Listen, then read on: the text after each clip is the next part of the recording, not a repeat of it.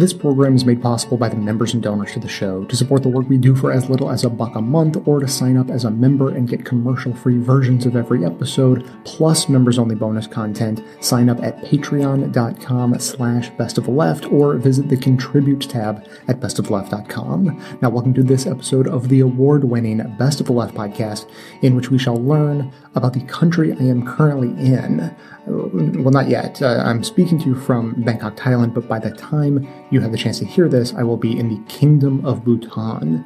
So I have a collection of short documentary pieces and speeches covering many of the highlights and a couple of the lowlights of Bhutan. Clips today come from Journeyman Pictures, the Gross National Happiness Center of Bhutan, the Poverty Environment Initiative, a variety of TED Talks, Schumacher College, and a show called 101 East from Al Jazeera English.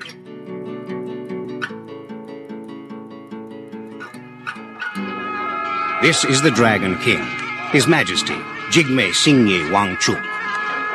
These are two of his four royal wives, all sisters. These are his loyal subjects. Welcome to the last Shangri-La.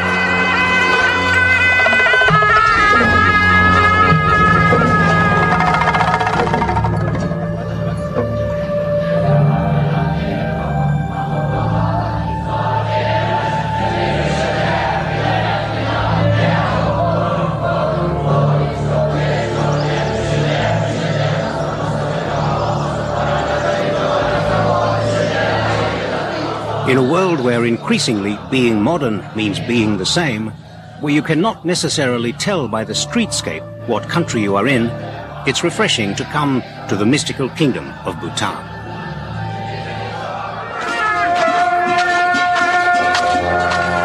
This has not been the fastest country on earth to modernize. It wants to take it slowly, to learn by others' mistakes. Ours, that is. Take traffic, for example. Thimphu is now the only capital city in the world with no traffic lights. They did have a set installed a few years ago, but people complained that they were unsightly. So they were taken down, and the traffic policeman returned. And why not? I've never seen a set of traffic lights enjoying themselves as much as this man.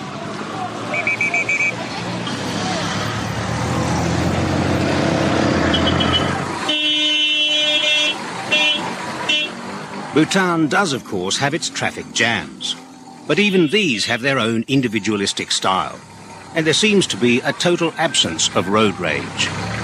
Such is life in an undeveloped country. When people talked about development in the past, they always asked what the gross national product was.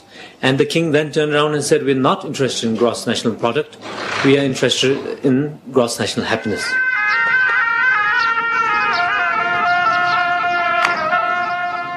The king says goes. While the rest of the world was plunging with economic rationalist fervour towards a new millennium, this king took a bizarre step and opted for the well-being of his subjects. To us, gross national happiness basically means that ultimately the long term and the ultimate goal of development should be happiness, that the people should be happy.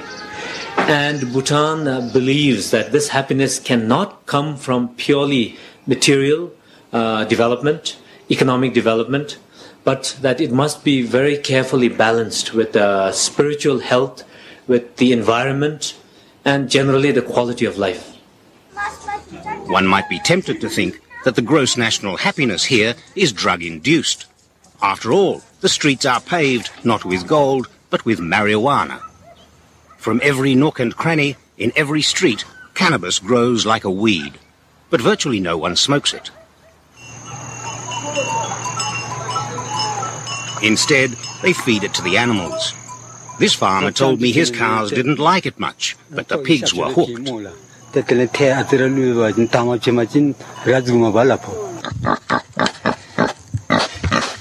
While the pigs can't just say no to drugs, it seems the Bhutanese can. Yes, marijuana grows wild all over. It's more common than normal grass. And I think it reflects the innocence of Bhutanese society that it's not used as a drug. You know that marijuana is the most popular food for pigs. People go around, you'll find, uh, you walk around every, any time of the day, you'll find people collecting it to feed their pigs. I think Bhutan is one country where pigs do fly. During the king's reign, life expectancy has increased an astounding 20 years. Figures on education, health, clean water supply, electricity, all are just as impressive.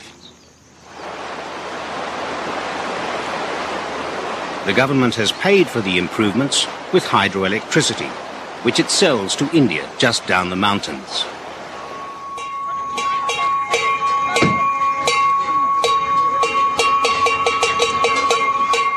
The second biggest money spinner is tourism. To get a glimpse of heaven, tourists pay top dollar. There's no tourist quota, but the government charges a minimum 250 US dollars a day to keep the numbers down.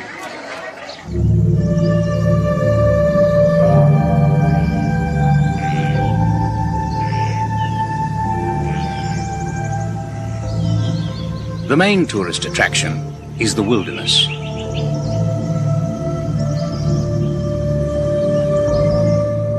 In these Himalayan foothills, there's a cornucopia of diversity, a treasure house of the world's plant and animal species. And the government is well aware of its value.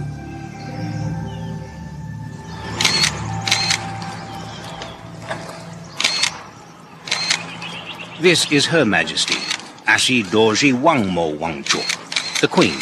Well, one of the Queens. She's guest of honor here at this tree planting ceremony. But it's not just a government paying lip service while tearing the forests apart. Bhutan's record with its ecology is exemplary. Even the greenies agree. Uh, the king, right from the start, I think, was most uh, conscious of the need to preserve the Bhutanese, uh, well, let's just take it simply, the forests, the forest cover. And uh, from the very beginning, he uh, introduced a ban on logging by private uh, companies, which were there when he took over.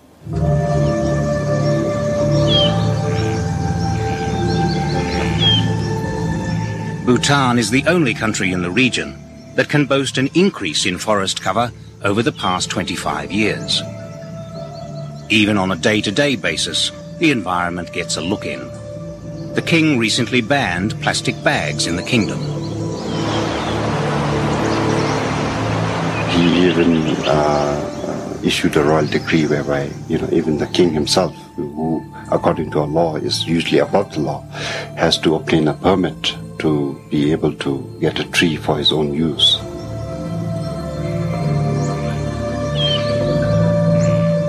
It comes as no surprise that the motivating factor in the king's philosophy has a spiritual rather than material ethic.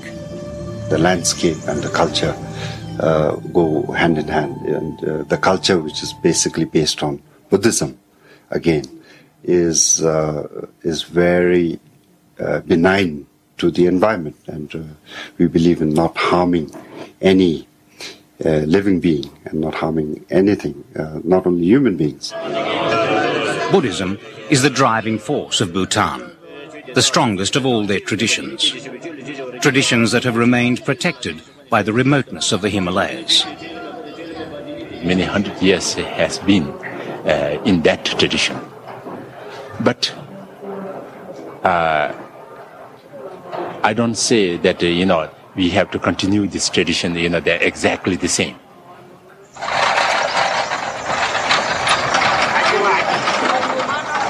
Bhutan has recognized that change is now inevitable, that their geographic isolation will no longer protect them from outside forces.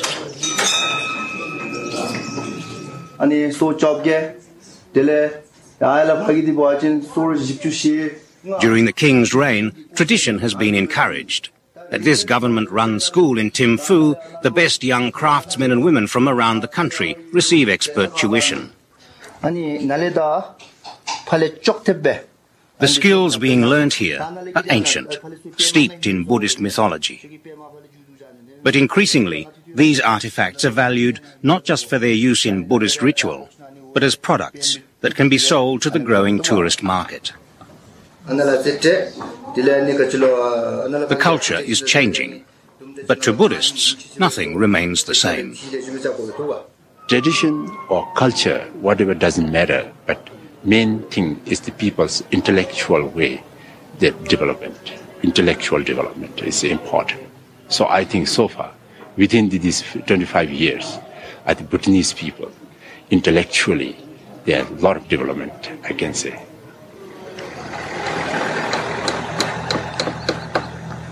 But some developments just about to happen could test Buddhist patience to the limit. High above the city, preparations are being made. A new deity is about to arrive. Television is coming to Bhutan. And that's not all.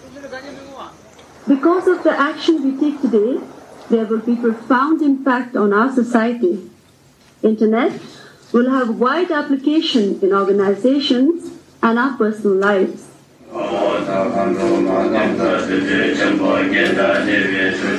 In this Jubilee year, everything seems to be happening at once. Not only is television coming, the internet has arrived. Bhutanese will now be able to surf the superhighway. The choice of content on internet is indeed vast. What is downloaded and how internet is used is up to the prudence of the users. Like all tools, on one hand, it is very powerful. On the other hand, it can be put to detrimental use and overwhelm the users. With yet another official opening in this week of ceremonies, Bhutanese home life is changed forever. Television finally arrives. Television will become a very important force for national integration, for the promotion of Bhutanese culture, including music and literary activities.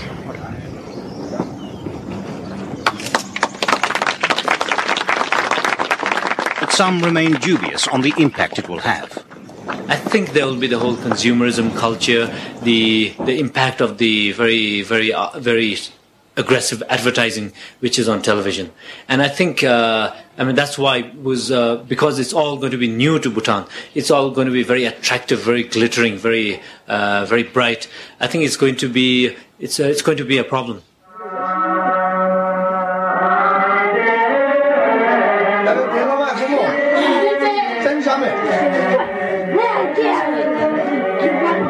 One, and the good people of Thimphu sit down expectantly to spend their first evening in front of the telly.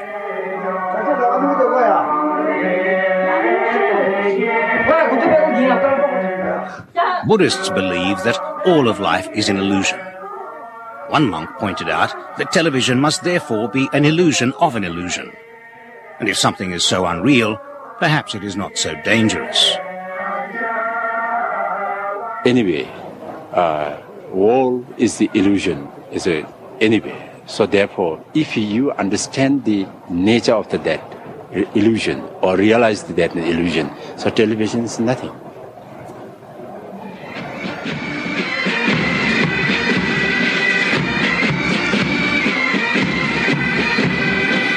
And so in the kingdom of Bhutan arrives the royal day of days. In other parts of the world, royalty is in trouble. Here, the fairy story just gets stronger.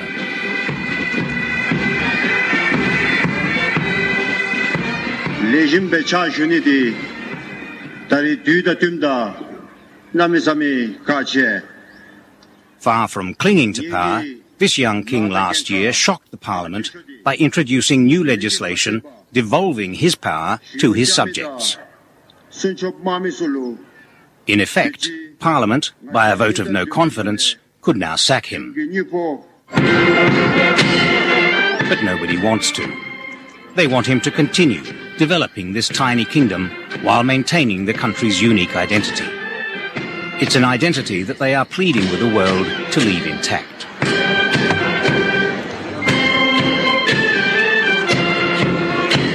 I think Bhutan is looking at global trends, seeing the so called globalization, and especially mourning perhaps the disappearance of many diverse cultures. In that sense, Bhutan really believes that the world needs Bhutan.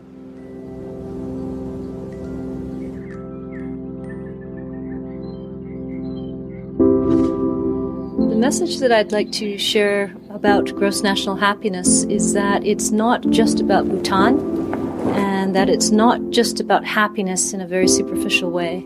It's really about the deep seated causes of happiness and well being that come from living in harmony with nature, in uh, harmony and balance with others around you, and really being in touch uh, with yourself and your own wisdom. That transcends any culture or country boundary and it's really central to our own personal happiness and to, I think, our survival as a, a planet. GNH is a kind of a medicine, if you want, for the illness of our times. The first message of GNH, I believe, is uh, reconnecting with our natural environment in such a way that we acknowledge, respect, and value the sacredness of all life forms and our interconnectedness with all life forms. The second crisis that we are facing as a mankind is an economic crisis, which is actually more of an ethical, of a moral crisis than an actual economic crisis. Therefore, we see a rising inequality not only between North and South, but even within rich societies.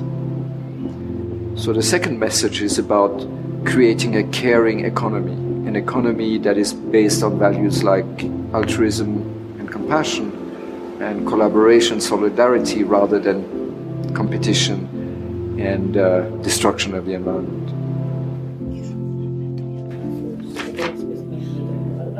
The third message of GNH, I believe, is uh, reconnecting with ourselves, with our deepest or highest potential with our deepest values.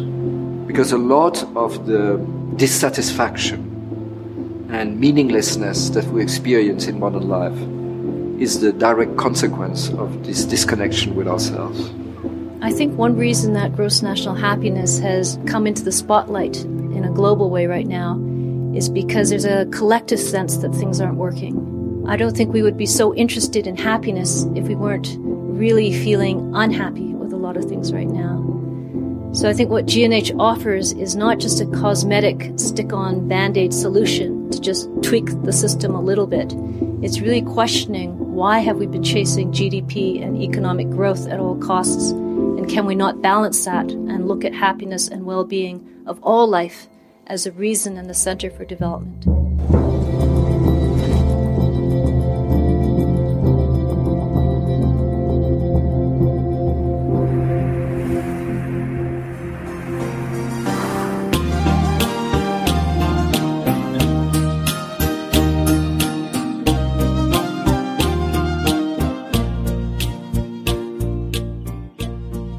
Bhutan, a small country enshrined in the Himalayas, leads the way in the pursuit of holistic, inclusive, and truly environmentally sustainable development. This commitment emanates from the visionary statement in the early 1970s of His Majesty, the fourth King of Bhutan, Jigme Singye Wangchuck, who said that the gross national happiness was more important than the gross national product. This sustainable development philosophy has its roots in the Buddhist belief that there is more to life than material development. According to beliefs, true development happens when spiritual, social, environmental, and economic developments occur in harmony with each other.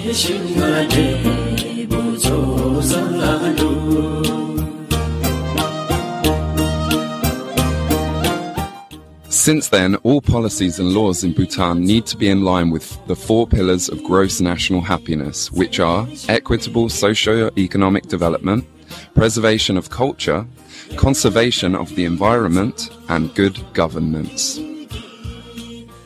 This has become Bhutan's central development philosophy and has made the country a champion in the pursuit of sustainable development.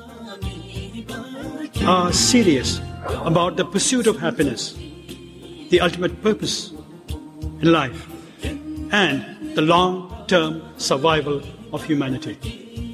Happiness in Bhutan is therefore the basis of all public policies. So, in our development, we chose not to focus on just the economy aspects of jobs, food, clothing, shelter, health, and education, but also to look beyond this and look at aspects of promoting green development, uh, preserving the environment, promoting uh, culture, strengthening the community, etc. And uh, it's all based on the belief that if we do this and find that balance, then our people can hopefully lead these happy lives that they want. The Buddhists um, believe that uh, protecting nature, protecting uh, biodiversity, protecting our plants and animals leads to if you uh, are, are kind to other living beings in this life, your next life will also be better.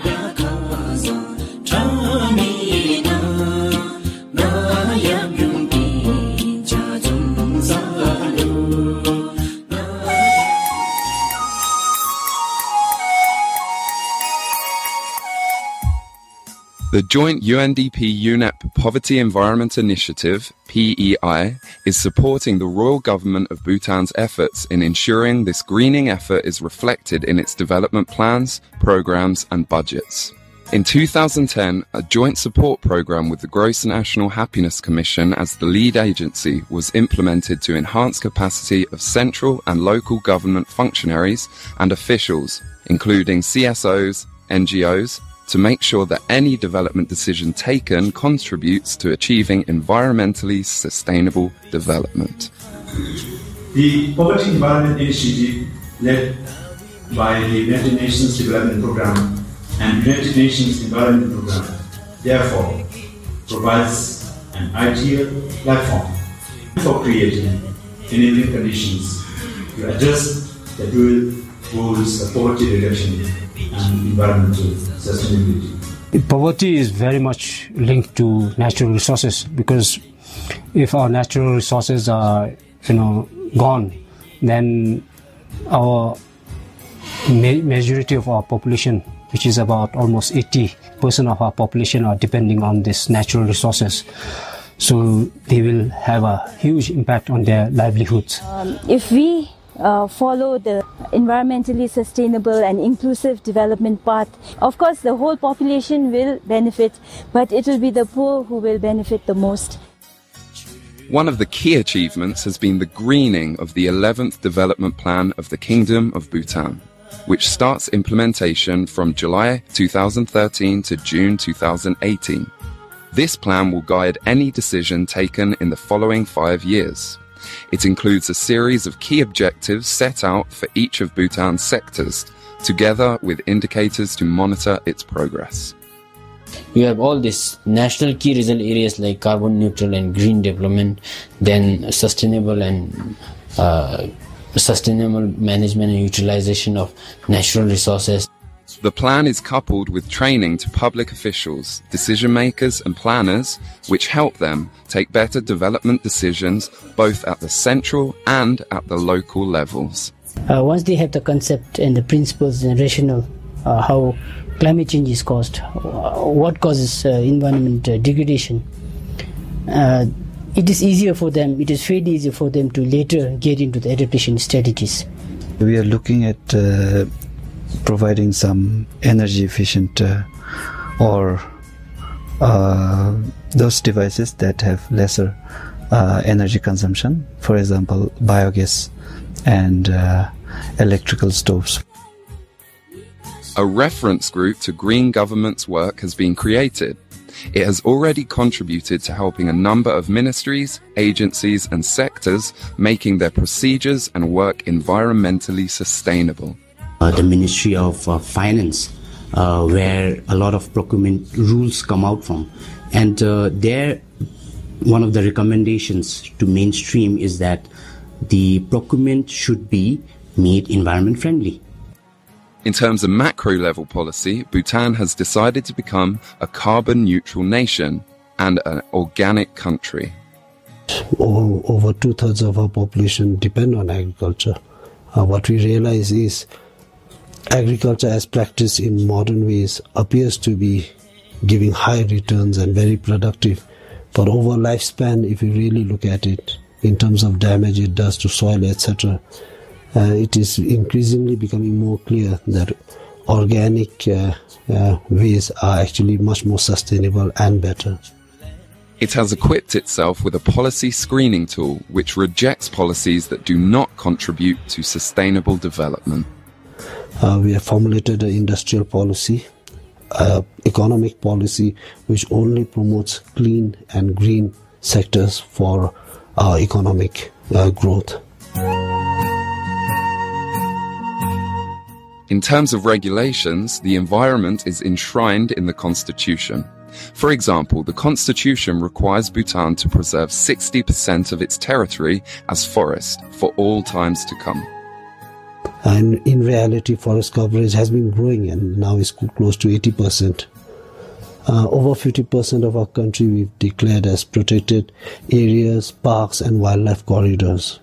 On the basis of interventions on the ground, a good example is roads, where construction has to comply with strict environmental standards and projects cannot be undertaken without the consent of the community it's important to invest uh, in you know environment friendly road construction because it has long term impact long term benefits.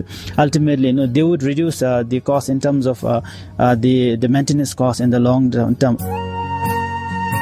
To reduce carbon emissions, a green tax on private transport has been approved, and a study on eco efficient public transportation has been conducted in Thimphu. Every Tuesday has now become official walking pedestrian day, where no private transport is allowed in urban areas except for city buses. I think we really have to take care of our natural resources uh, in a way that will give benefit to our people and also uh, give benefit to the economic development. So that's why I think this mainstreaming environment is very important. Having a good, clean, natural environment is proven to enhance the well-being of people. Green development is not really a choice. It's presented as a choice, but we feel it's a false choice because eventually things have to be sustainable. The environment must be preserved promoted and used in a sustainable uh, fashion. The kingdom and the people of Bhutan can consider themselves as an example to follow in the effort of successfully combining the country's right to development and environmental sustainability.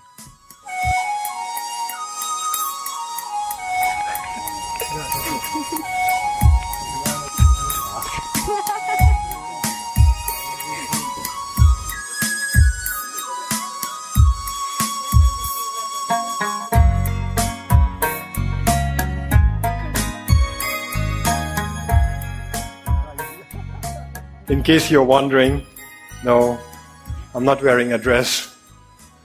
And no, I'm not saying what I'm wearing underneath. this is a gho. This is my national dress.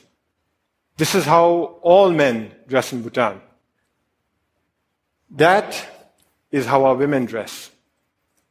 Like our women, we men get to wear pretty bright colors. But unlike our women, we get to show off our legs. our national dress is unique. But this is not the only thing that's unique about my country. Our promise to remain carbon neutral is also unique.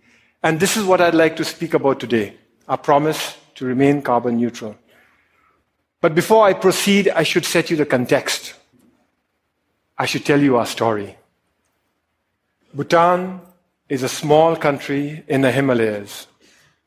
We've been called Shangri-La, even the last Shangri-La. But let me tell you right off the bat, we are not Shangri-La. My country is not one big monastery populated with happy monks. the reality is that there are barely 700,000 of us sandwiched between two of the most populated countries on earth, China and India. The reality is that we are a small, underdeveloped country doing our best to survive. But we are doing okay. We are surviving. In fact, we are thriving. And the reason we are thriving is because we've been blessed with extraordinary kings. Our enlightened monarchs have worked tirelessly to develop our country balancing economic growth carefully with social development, environmental sustainability, and cultural preservation, all within a framework of good governance. We call this holistic approach to development gross national happiness, or GNH. Back in the 1970s, a first king famously pronounced that for Bhutan, gross national happiness is more important than gross national product.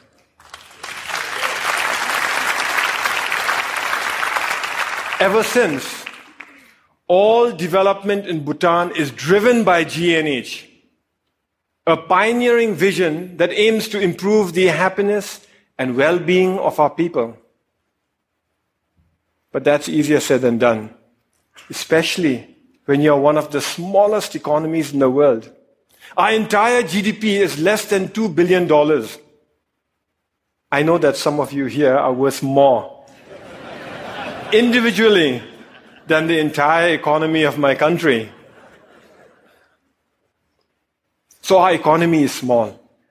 But here's where it gets interesting education is completely free. All citizens are guaranteed free school education, and those that work hard are given free college education. Healthcare is also completely free. Medical consultation, medical treatment, medicines, they're all provided by the state. We manage this because we use our limited resources very carefully, and because we stay faithful to the core mission of GNH, which is development with values. Our economy is small and we must strengthen it. Economic growth is important. But that economic growth must not come from undermining our unique culture or our pristine environment. Today, our culture is flourishing. We continue to celebrate our art and architecture, food and festivals, monks and monasteries. And yes, we celebrate our national dress too. So our culture is flourishing, but so is our environment. 72% of my country is under forest cover. Our constitution demands that a minimum of 60% of Bhutan's total land shall remain under forest cover for all time.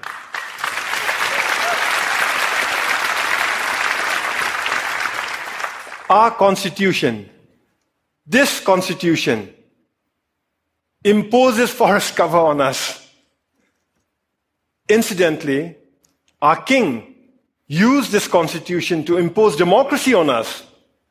You see, we, the people, didn't want democracy. We didn't ask for it. We didn't demand it. And we certainly didn't fight for it. Instead, our king imposed democracy on us by insisting that he include it in the constitution. But he went further. He included provisions in the constitution that empower the people to impeach their kings and included provisions in here that require all our kings to retire at the age of 65. Fact is, we already have a king in retirement. Our previous king, the great fourth, retired 10 years ago at the peak of his popularity. He was all of 51 years at that time. So, as I was saying, 72% of our country is under forest cover. And all that forest is pristine. That's why we are one of the few remaining global biodiversity hotspots in the world. And that's why we are a carbon neutral country. In a world that is threatened with climate change, we are a carbon neutral country. Turns out it's a big deal. Of the 200 odd countries in the world today, it looks like we are the only one that's carbon neutral. Actually, that's not quite accurate. Bhutan is not carbon neutral. Bhutan is carbon negative. Our entire country generates 2.2 million tons of carbon dioxide. But our forests, they sequester more than three times that amount. So we are a net carbon sink for more than 4 million tons of carbon dioxide each year. But that's not all. We export most of the renewable electricity we generate from our fast flowing rivers. So today, the clean energy that we export offsets about 6 million tons of carbon dioxide in our neighborhood. By 2020, we'll be exporting enough electricity to offset 17 million tons of carbon dioxide. And if we were to harness even half our hydropower potential, and that's exactly what we're working at, the clean green energy that we export would offset something like 50 million tons of carbon dioxide a year. That is more CO2 than what the entire city of New York generates in one year. So inside our country, we are a net carbon sink. Outside, we are offsetting carbon. And this is important stuff. You see, the world is getting warmer. And climate change is a reality. Climate change is affecting my country. Our glaciers are melting, causing flash floods and landslides, which in turn are causing disaster and widespread destruction in our country. I was at that lake recently. It's stunning. That's how it looked 10 years ago. And that's how it looked 20 years ago. Just 20 years ago, that lake didn't exist.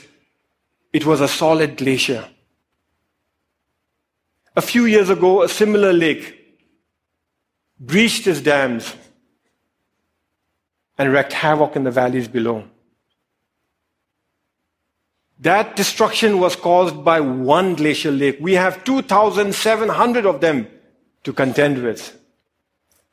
The point is this my country and my people have done nothing to contribute to global warming. But we are already bearing the brunt of its consequences. And for a small, poor country, one that is landlocked and mountainous, it is very difficult. But we are not going to sit on our hands doing nothing. We will fight climate change. That's why we have promised to remain carbon neutral. We first made this promise in 2009 during COP15 in Copenhagen. But nobody noticed. Governments were so busy arguing with one another and blaming each other for causing climate change that when a small country raised our hands and announced, we promise to remain carbon neutral for all time, nobody heard us. Nobody cared. Last December in Paris, at COP21, we reiterated our promise to remain carbon neutral for all time to come. This time we were heard. We were noticed and everybody cared. What was different in Paris was that governments came around together to accept the realities of climate change and were willing to come together and act together and work together. All countries, from the very small to the very large, committed to reduce their greenhouse gases emissions. The UN Framework Convention for Climate Change says that if these so called intended commitments are kept, we'd be closer to containing global warming by 2 degrees Celsius. By the way, I've requested the TED organizers here to turn up the heat in here by 2 degrees. So if some of you are feeling warmer than usual, you know who to blame. It's crucial that all of us keep our commitments. As far as Bhutan is concerned, we will keep our promise to remain carbon neutral. Here are some of the ways we are doing it. We're providing free electricity to our rural farmers. The idea is that with free electricity, they will no longer have to use firewood to cook their food. We are investing in sustainable transport and subsidizing the purchase of electric vehicles. Similarly, we are subsidizing the cost of LED lights, and our entire government is trying to go paperless. We are cleaning up our entire country through Clean Bhutan, a national program, and we are planting trees throughout our country through Green Bhutan, another national program. But it is our protected areas that are at the core of our carbon neutral strategy. Our protected areas are our carbon sink. They are our lungs. Today, more than half our country is protected as national parks, nature reserves, and wildlife sanctuaries.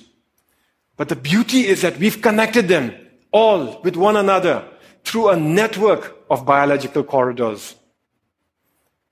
Now, what this means is that our animals are free to roam throughout our country. Take this tiger, for example. It was spotted at 250 meters above sea level in the hot subtropical jungles. Two years later, that same tiger was spotted near 4,000 meters in our cold alpine mountains. Isn't that awesome?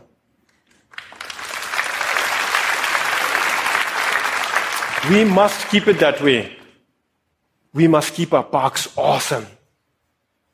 So every year we set aside resources to prevent poaching, hunting, mining, and pollution in our parks and resources to help communities who live in those parks manage their forests, adapt to climate change, and lead better lives while continuing to live in harmony with Mother Nature.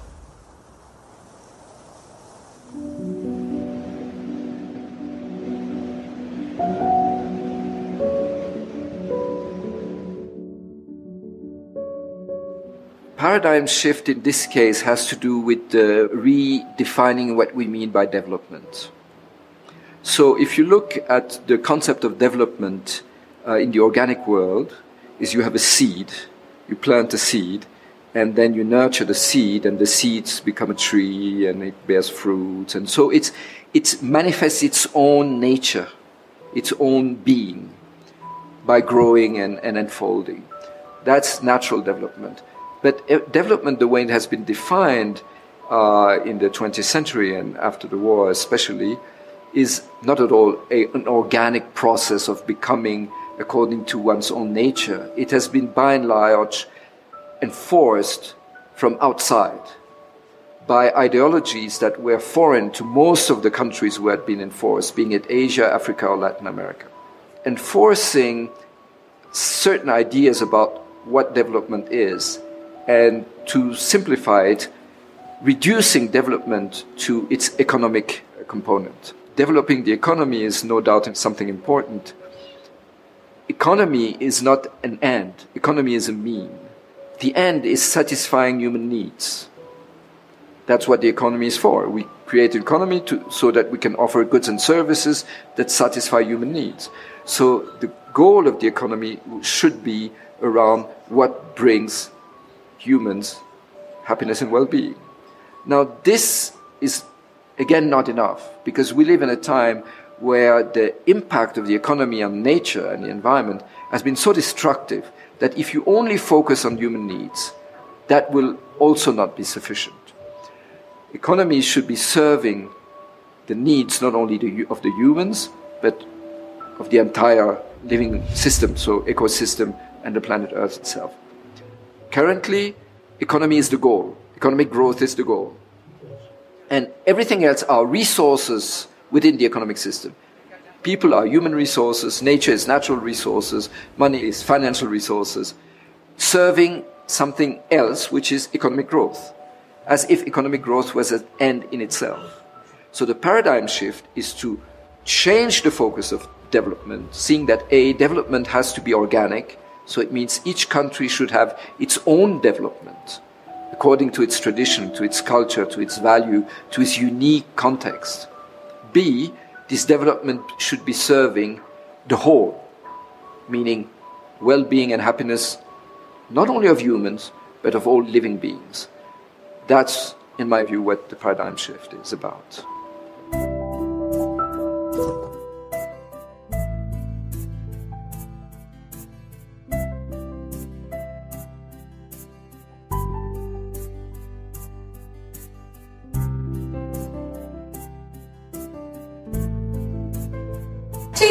Cup of tea. No, thank you. Please have some food then. No, thank you. Oh, I insist you must have some alcohol then. Don't be shy. No, I insist. No, thank you very much.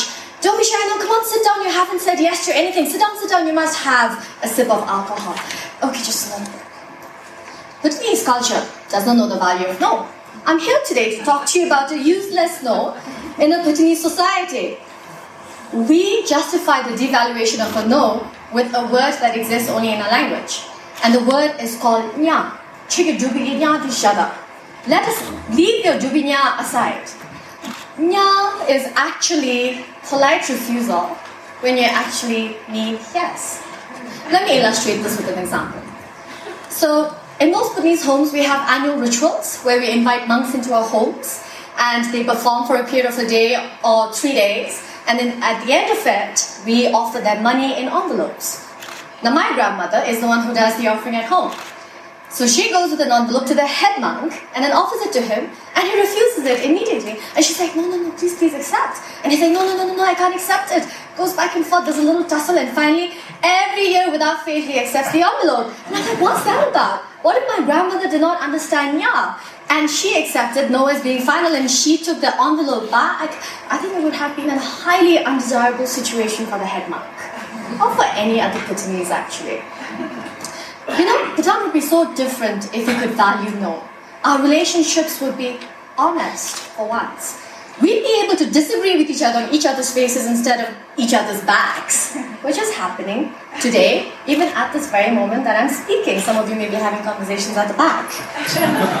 so, you know, it's there are trivial examples of no, and then there are some slightly serious examples. Quite a few of my friends in Bhutan can't say no. And it applies mostly to their professional lives. So what happens then? They bite off more than they can chew, and then you have sleepless nights, a bit of indigestion, some anxiety, and then sometimes even depression. When did I seriously start thinking about no? Last year, when I submitted Bhutan's first online petition against the non consensual sharing of sexual material because it was rampant at that point. And when I submitted my petition to the Prime Minister, he asked me the question How can your no be final? And it got me thinking. I want to talk to you about this traditional courtship custom we have in Bhutan called Bomena. I don't see any recognition, signs of recognition on people's faces because all of you know this as night hunting. And see, there's the reaction. Bomena is not night hunting. Bomena is a respectful traditional courtship custom. What happened over the last few years? Our urban men decided to abuse this courtship custom and it became what it is unfortunately popularly known as night hunting. You're hunting for your prey, which is a woman in bed at night. Consent in this situation is complicated because you see, in Bhutan, no could mean a yes. It's funny sometimes Yes, in the trivial situations. But it's not funny when it's sick and sad. And I'm concerned with the sick and the sad, especially when it, when it is indiscriminate sharing of sexual material and you're destroying innocent lives. It's sick and sad when there are women out there who cannot say no. And then they are mothers to what you call bastards. We have hundreds of illegitimate children in Bhutan, even at this moment they cannot access education or basic social facilities because they have no documentation of a father. This is sick and this is sad. You know, Bhutanese have to stop trying to be experts at sending out mixed signals. You know, a yes should mean a yes, and a no should mean a no. And it's so vital that we need to know this as a woman, as women, as men, as boys, girls, and especially as Bhutanese. Why especially as Bhutanese? It's because Bhutan is a dwarf in a world of giants. And the dwarf survival is reliant heavily on its ability to say yes and no at the right time. We need to value no for that Bhutanese who is traveling outside of Bhutan for the first time on a plane all alone and says no to food because it's impolite to say yes. We need to say no for that Bhutanese who's on a tube or on a bus for the first time, and then somebody offers them a free seat. And that Bhutanese turns it down because he or she wants to be polite and stands for the rest of the journey. We need to value no so that a woman, the single mothers in Bhutan, will understand that their no is not useless. We did not endure the suffering. Say yes to love.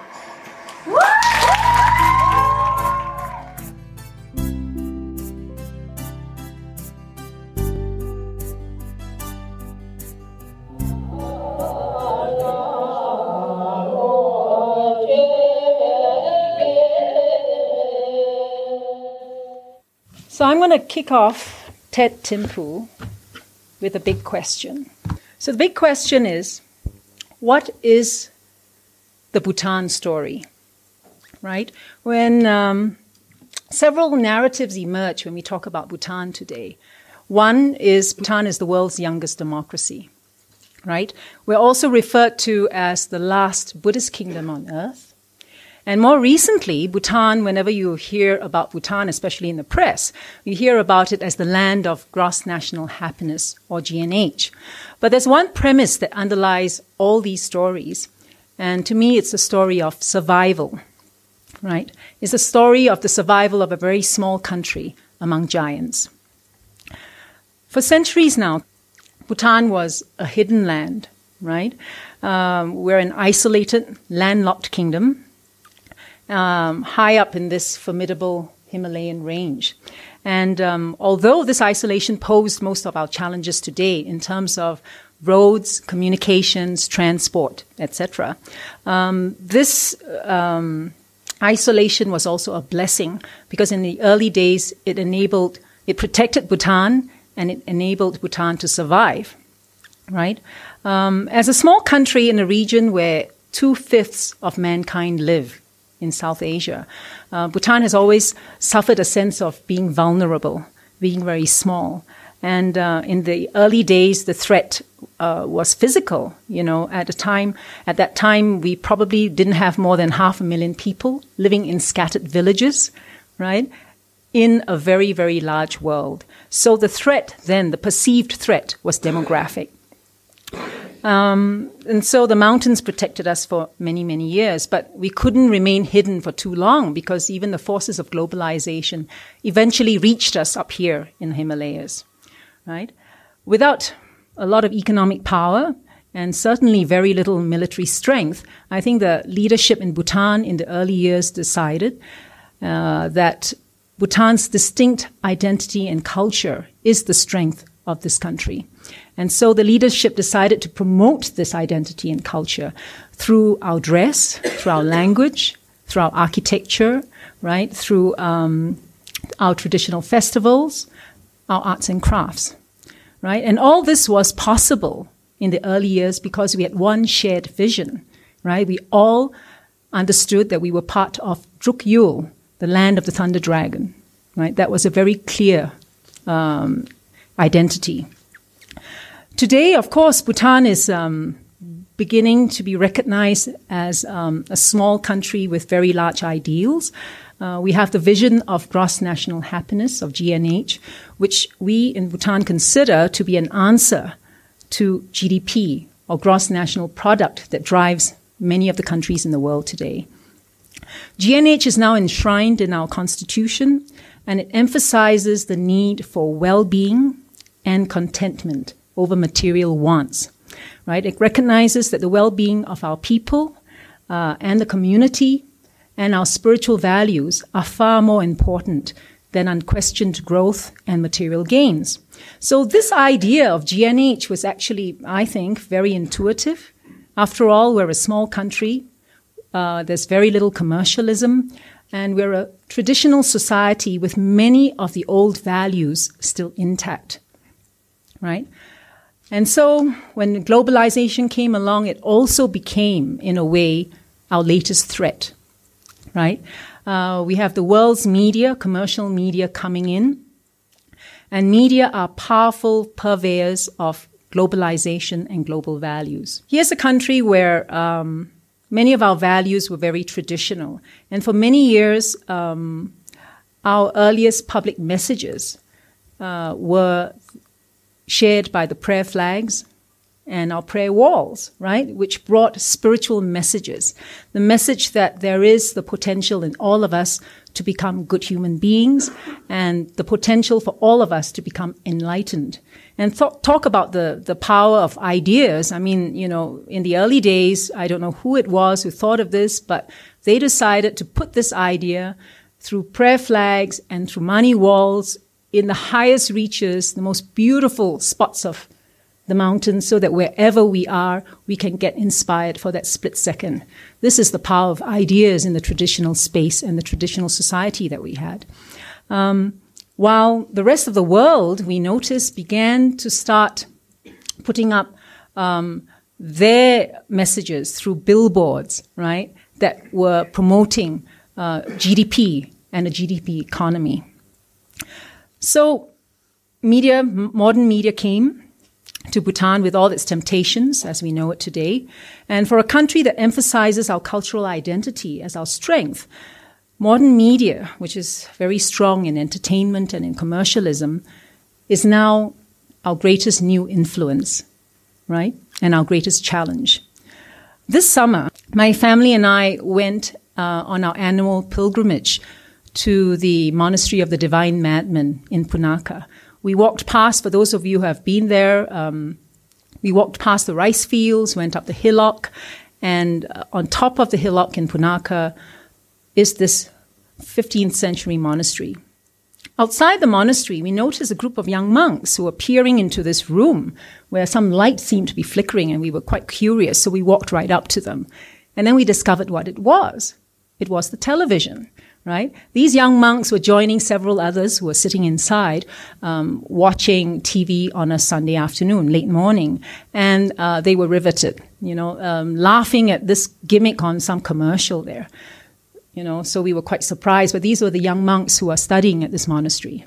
We walked past them and went into the monastery, and in the monastery, um, the walls of this tiny monastery are painted in traditional style, in Thangka style, stories of the tales of the divine crazy wisdom teacher, Drukpa Kunley, you know, who, you know, whose stories we've learned as children, right?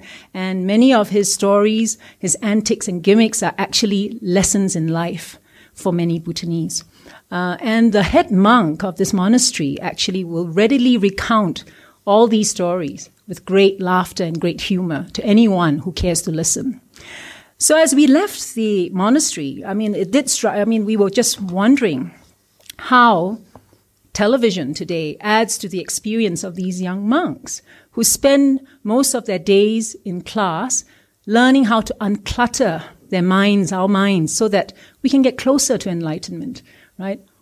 This distraction called media, you know, is something that every Bhutanese now grapples with you know, from a very pristine sort of silence that we had for many years, we're now suddenly filled every moment of our waking lives with Facebook, we're SMSing, we're on television, we're listening to something. So this is um, one of our dilemmas today. Media, and especially television, is bringing up our children.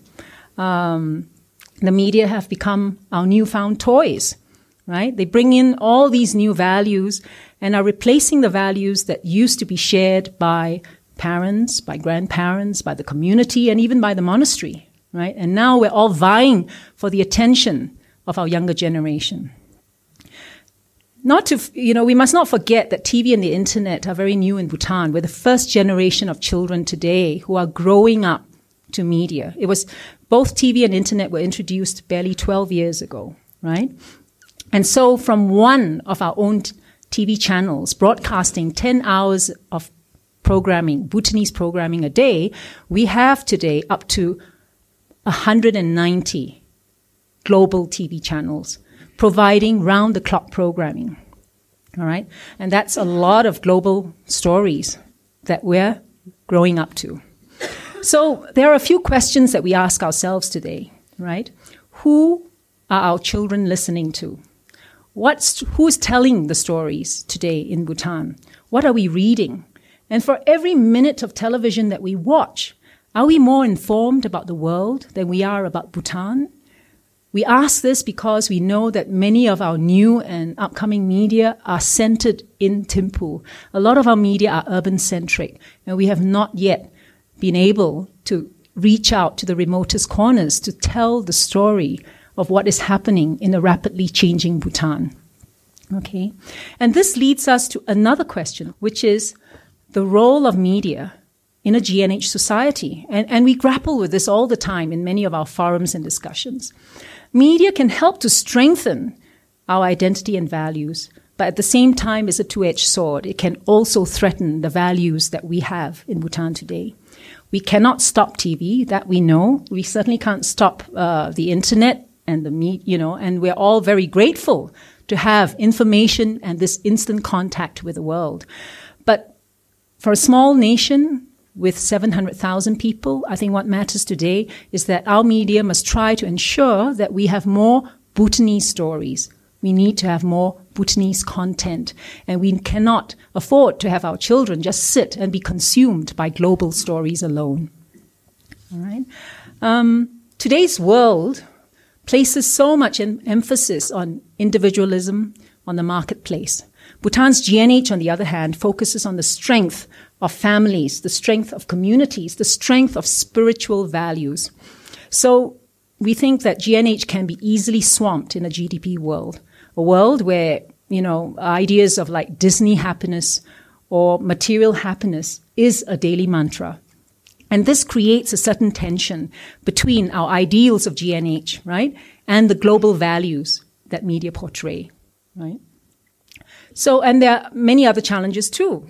Today, we suddenly find ourselves living in a 24 7 entertainment world where more, it seems, is better, even if most of these choices and content are not Bhutanese. TV will soon reach the remotest corners of Bhutan. So our rural communities will have a minimum of 50 global channels, if not more. And we will have possibly not more than one of our own, maybe two by that time, if you're fortunate, right? It's global diversity, but certainly not Bhutanese diversity. And that is a direct challenge to our cultural identity. So here we are at a crossroads in history, and it's also at this juncture that Bhutan faces our biggest challenges. What matters is that we have a press that's growing and maturing and pushing boundaries. And the very questioning that takes place now in media on GNH itself right, is important for Bhutan. In terms of the popular culture, we see an emergence of a film industry that apes Bollywood, Hollywood, and what we need now is to encourage our own literary traditions to grow. We need to support writers, playwrights, singers, songwriters, journalists, and even the average citizen to tell our own stories because we are changing so quickly with democracy, with with globalization. And the media just cannot, uh, even our own media, can't keep up with the telling of these stories. We must encourage the development of contemporary Bhutanese culture and identity. I say contemporary because I think to an extent we, we, the government puts in a lot of support to traditional arts and crafts, fine arts, etc. And we're doing a generally a good job. But the area that needs more support is the evolution of contemporary culture right? We need to develop a literary interest. We have to support public libraries. We have to support reading. We have to support the production of our own documentaries instead of waiting for the world to come and document us, right? We are creating a whole new media and democratic culture in Bhutan. How much more exciting or meaningful can it be right now? So, this is the story of Bhutan's survival a small country in the globalized world. And when we talk about Bhutan in the 21st century, it's not just about survival today, but survival as a contented, fair, and just society, a society with our own distinct culture and identity. And we believe that GNH must not be just a vision alone. It must be translated into action. And what matters today is I think that we in Bhutan have the will to make this happen. Thank you. And I'd like to end by, if you can, this is one of my favorite, favorite uh, billboards or rock wall or whatever you want to call it. Uh, if you drive towards Tongsa, you will see this near Chendebji. It's painted uh, on the occasion of the filming of uh, a film on Bhutan by one of our own filmmakers and uh, reincarnate monks, Dzongsar Khyentse Rinpoche. It's a little teaching that's on the wall, and it says, May all living beings be free from wanting to be praised and not wanting to be criticized. Be free from wanting to be happy and not wanting to be unhappy. May all living beings be free from wanting to gain and not wanting to lose. And I think that really encapsulates the dilemma that all of us today in the world face.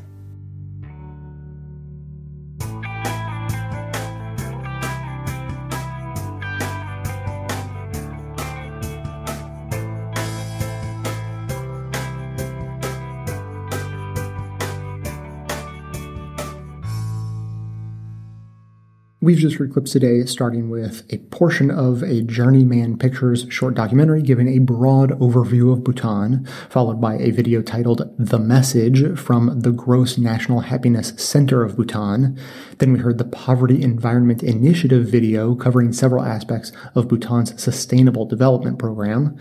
The first TED talk we heard was from the Prime Minister of Bhutan talking about the country's bragging rights as the only carbon negative nation. Then we heard a video titled Gross National Happiness The Paradigm from Schumacher College. We then heard two TED Talks in succession, the first on the value of saying no, and the second analyzing the potential effects of international media on the culture of Bhutan. And that's just a brief overview of some of the highlights of Bhutan, all the types of stories the government very much wants to tell the world, probably with the exception of their culturally specific rape culture problem. But unfortunately, I have one more clip for you that tells a much worse kind of story. And this comes from the show 101 East from Al Jazeera English. It's been described as a systematic ethnic cleansing. In the kingdom of Bhutan, known as the last Shangri-La, one sixth of the population were driven out of their homes and their country. Overnight, Bhutanese of Nepali origin became stateless. It's better to be a dog with an identity than a person without one. More than 100,000 people took shelter in refugee camps in Nepal to live a life in exile. We stayed in huts made of jungle reeds. It was scorching hot. So many people died of dysentery. We had to handle up to 32 bodies in one day. Now, after decades of failed negotiations with Bhutan, the camps are emptying as the refugees start new lives in other countries. In the late 1980s, the Himalayan kingdom saw the Lhotshampas as a threat to the ruling order.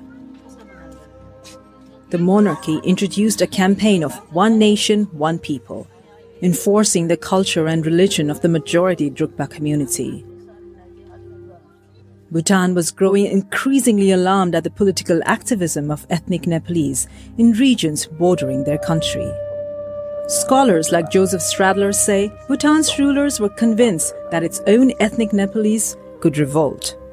There was a lot of fear because of these Nepali populations who were political, and then suddenly you have your own Nepali population becoming political, and I think they overreacted due to the fear of you know, what could occur.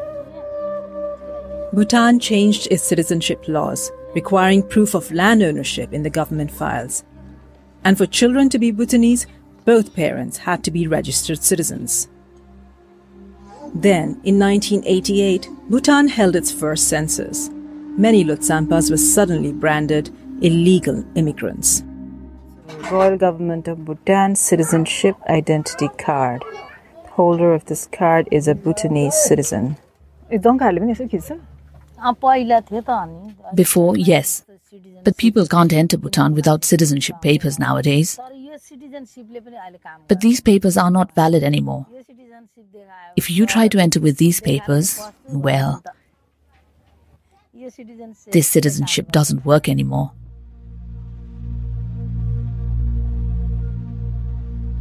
In Bhutan in the late 80s, the human rights situation for the Lhotshampas was growing worse day by day. Protests calling for greater democracy and respect for Nepali rights led to a campaign of violence by the government, and tens of thousands of Lhotshampas fled. But not all were forced out. Dr. Bhampa was the first qualified surgeon in Bhutan. Among his patients was the royal family. He could have stayed. People are attracted to the ideas of royalty. But I thought more of the nation and of the people than the royalty. I wasn't evicted by the king or the government. But when I saw so many people of my country being forced to leave, I chose to leave with them in solidarity. स्कुलमा मिटिङमा लान्छ बजारमा जाँदा पछाडि पछाडि त झन् साह्रो कि साह्रो पार्दै थियो डाक्टर धेरै लाउनु भएको देखिँदैन एकदम I was a very big problem for the government. I was a very big problem for Bhutan, for the police there. I didn't wear the baku.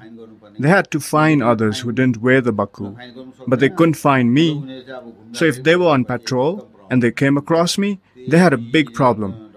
They would complain to the seniors, but never told me directly. Today, far from the kingdom's palaces, Dr. Rai gives free medical treatment to refugees. The government of Bhutan calls us illegal immigrants. But Bhutan is a country of only migrants.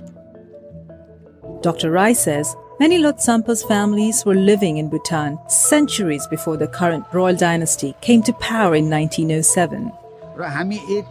To call us who have lived there for so many centuries illegal immigrants, it's a wrong political allegation.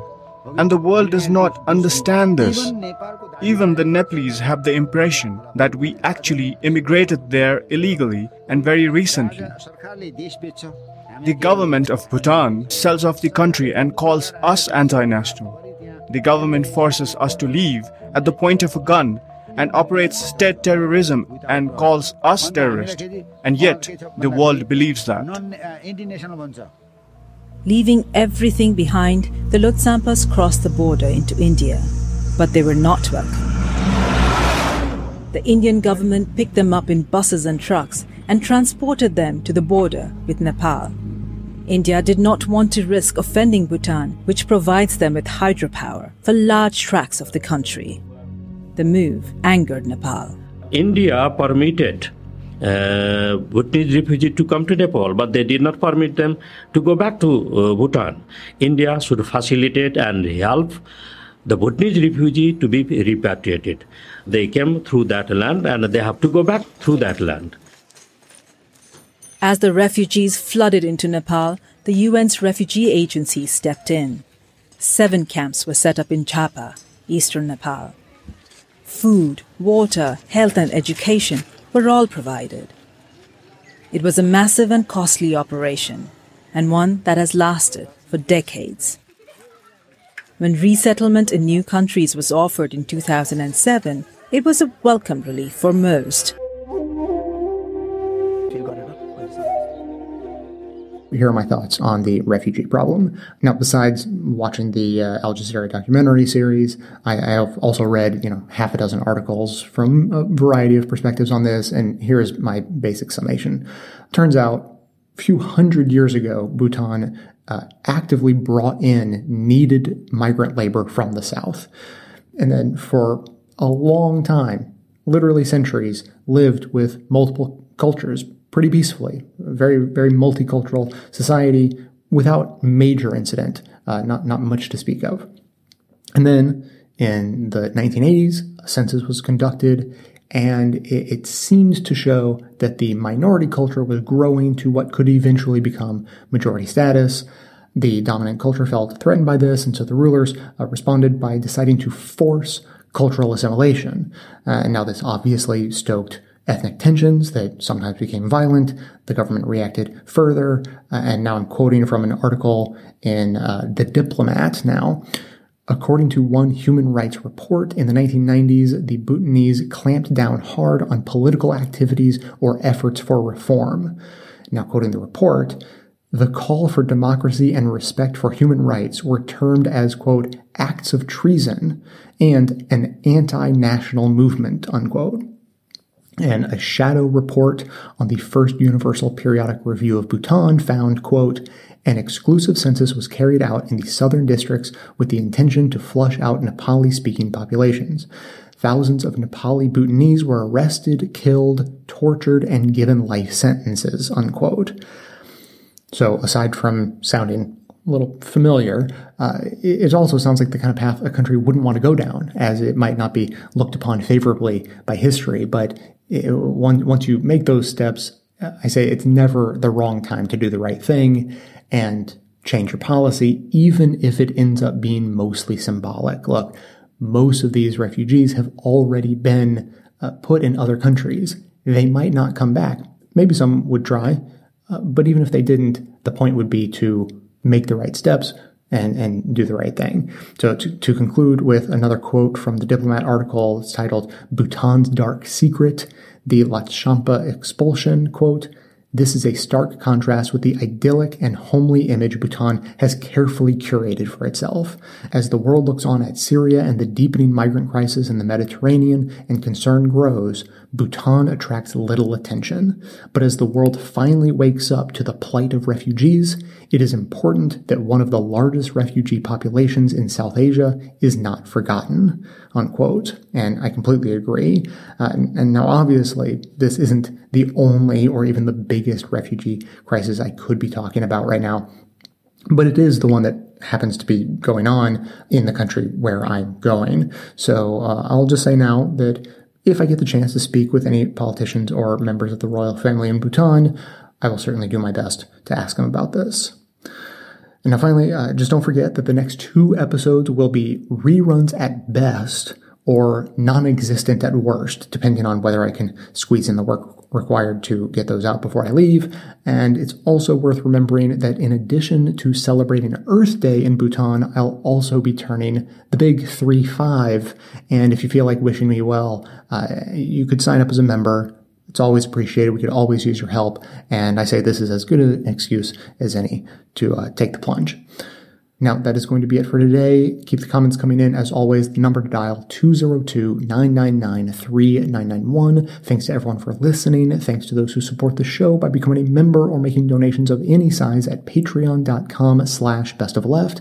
That is absolutely how the program survives. Of course, everyone can support the show just by telling everyone you know about it and leaving us glowing reviews on iTunes and Facebook to help others find the show. You can also help us in our mission to aggregate and amplify the best progressive media by joining with us on Facebook and Twitter and sharing all the great content we're putting out there. And for details on the show itself, including links to all of the sources and music used in this and every episode, all that information can always be found in the show notes on the blog. So coming to you from far outside the conventional wisdom of Washington, D.C., my name is Jay, and this has been the Best of the Left podcast, coming to you every Tuesday and Friday, thanks entirely to the members and donors to the show from bestoftheleft.com.